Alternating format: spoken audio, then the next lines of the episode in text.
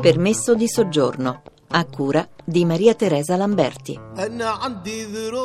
Sono Norberto Lombardi, sono il coordinatore della casa editrice Cosmo Iannone. Parole migranti di Carlotta Urbani. Nel corso degli ultimi dieci anni, diciamo, si è specializzata in scrittura delle migrazioni e anche in studi sulle migrazioni.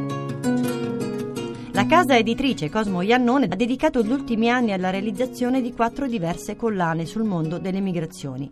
I quaderni sulle migrazioni, reti, memoriali e Comacreola.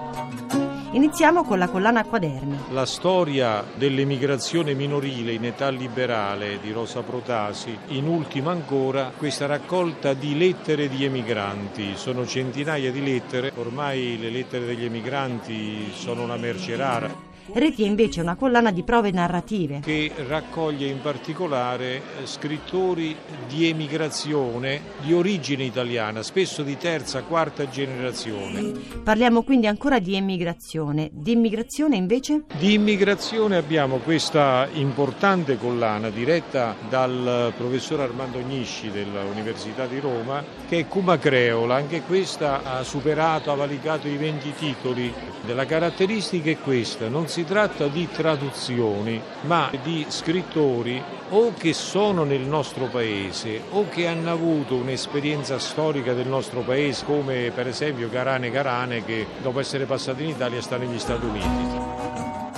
C'è una quarta collana che è memoriali, per esempio abbiamo un documento importantissimo, credo unico. Lei sa che durante la seconda guerra mondiale gli italiani negli Stati Uniti, in Canada, furono messi nei campi di concentramento. L'unica testimonianza che c'è stata diretta di quell'esperienza è stata quella di Duliani, Città senza donne, che ha raccontato in un modo romanzato, ma comunque ha raccontato l'esperienza di reclusione degli italiani, in quel caso in un campo di concentramento canadese permesso di soggiorno. Laila Vadia, indiana che è ricercatrice a livello universitario in Italia a Trieste, ha pubblicato due libri con noi e Mondo Pentola, la stessa scrittrice, ha raccolto voci di più scrittrici immigrate ognuna delle quali ha proposto una sua ricetta di cucina che sia espressiva non solo della cultura d'origine ma anche del modo come loro la conservano, la fanno vivere.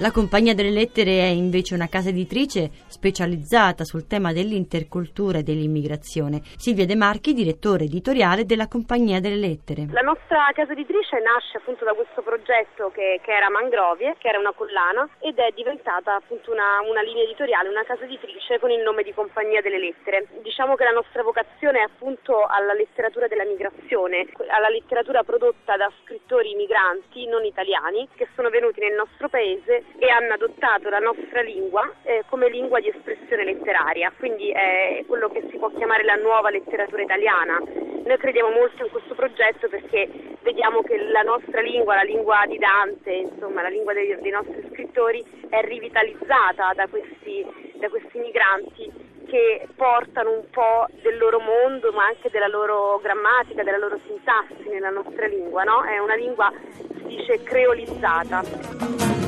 Anche voi avete diverse collane, partiamo da Sciogli Lingua. È perché la traduzione è un modo di sciogliere la lingua dell'altro, di portarla a noi e stiamo pubblicando uno scrittore sudafricano eh, in realtà di origini italiane, si chiama Mario Doffizzi, però è nato in Sudafrica e quindi sarà tradotto. E oltre a questa collana eh, c'è quella che si chiama appunto Luoghi Comuni che è per scrittori migranti ed c'è una collana per le seconde generazioni perché un altro tema caldo è mm, appunto la cosiddetta G2, la seconda generazione di figli di migranti che nascono in Italia. La cosa interessante è anche come facciamo l'editing, si cerca di non eh, normalizzare, di non appiattire la loro lingua, no? in filigrana si legge in qualche modo la lingua di provenienza e questa traccia della, della lingua di provenienza cerchiamo di conservarla attraverso un editing che in qualche modo valorizzi la diversità, non, la, non renda omogeneo il testo.